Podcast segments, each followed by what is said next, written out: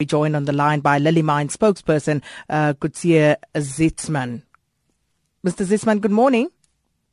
Good morning. Thank you so much for speaking to us this morning. Now, as we understand, the search and rescue team were drilling a new escape route and then the drill broke. So, uh, what is the latest? How far is this and what are the current developments at the mine? Yes, they still haven't started drilling again after the drill broke. Um, they are going to uh, uh, spend uh, most of their time to fix it, and also late into the evening. And they will continue uh, today. So we are hoping that um, you know that they will be able to start somewhere today uh, to drill again. It's obviously a very complex process. Uh, this drilling, and um, we said from the start that it was going to take between two and three weeks to reach the 70 meters uh, that they need to reach uh, to link up with one of the underground uh, tunnels um, in the mine. And we are still uh, uh, very positive that, um, that they will be able to make up for lost time once they start drilling, and that we will that we will keep to that original schedule. I mean, one of the questions, which is a very difficult question, is whether this is still a, um, a rescue mission or whether it is now a recovery mission.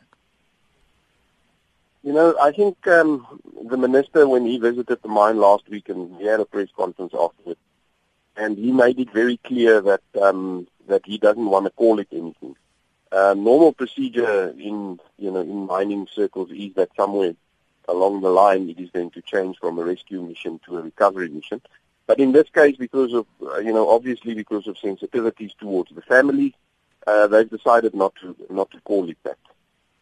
And speaking of sensitivity towards the families, um, there was uh, some talk about 200,000 Rand uh, that was offered to the families of the three trapped miners, which they uh, were seemingly very unhappy about. Can you tell us more about that and why that was actually offered to the families? Yes, we just want to make it very clear that the mine didn't offer that um, uh, to the family. Um, the mine, of course, uh, will do everything in tower to support where support is needed and and to give the right kind of support that is needed um, at the time. Um, at this stage, uh, the families are being housed on site um, and they are, you know, close to where everything is happening. We are communicating uh, with them regularly, and the time will come when other discussions will be had, um, you know, which uh, will include financial compensation. Uh, but that time is not yet come. And um, and no, the mine has not had discussions about that with the family. So, Mr. Zietsman, if it wasn't the mine, because that's what we were told last week by a union representative, who did make that offer to the families? I think the minister made it in a speech uh, to the families. Um, he, he, raised the issue of uh, of compensation. So I think the right person to have that uh, to ask that question would be the minister himself. So the money is not coming from a Lily uh, mine? No, I'm not saying eventually where the money will come from or how much money it is, uh, but at the moment that there's no finality on that discussion. Um, the minister mentioned it in a speech and um, um, uh, to the families, and um, and uh, I think you know you should ask the minister about that. But but but Mr. Zietsman, if the minister made the announcement, I'm asking a simple question as to whether this money came from the mine or whether this came from uh, the government. If it didn't come from the mine, then surely you can just say it didn't come from the mine. The offer didn't come from the mine, and there's no monies that have been paid to anybody. Um, and the offer was certainly not an offer for them um, from the mine.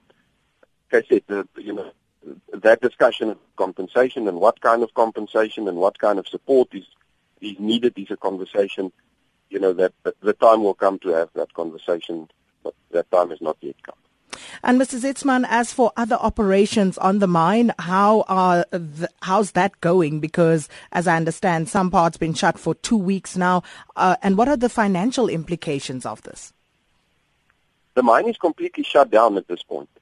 Um, and the reason why they're drilling this uh, the second hole is because um, you know the main shaft was compromised and it's unusable. So there's only one way in and out of the mine, and that's the emergency and ventilation shaft at this point. Now, uh, you know, according to regulation um, and safety, you cannot put uh, miners down into a mine or even rescue workers if there's not an alternative exit. So that's why it's so important that they drill this alternative exit um, you know, so that if something goes wrong again, you know, there is a alternative escape route. Um, obviously, it has huge financial implications for the mine. Uh, the mine manager, um, Mr. Mike Beck, and the CEO, Mike McChesney, uh, will address a press, press conference at 2 o'clock um, this afternoon where one of the issues that they are going to deal with is the way forward for the mine and what the next steps uh, for the mine is. Thank you so much uh, to uh, Mr. Coetzee Zietsman. He's the spokesperson for the Lily Gold Mine in Mpumalanga.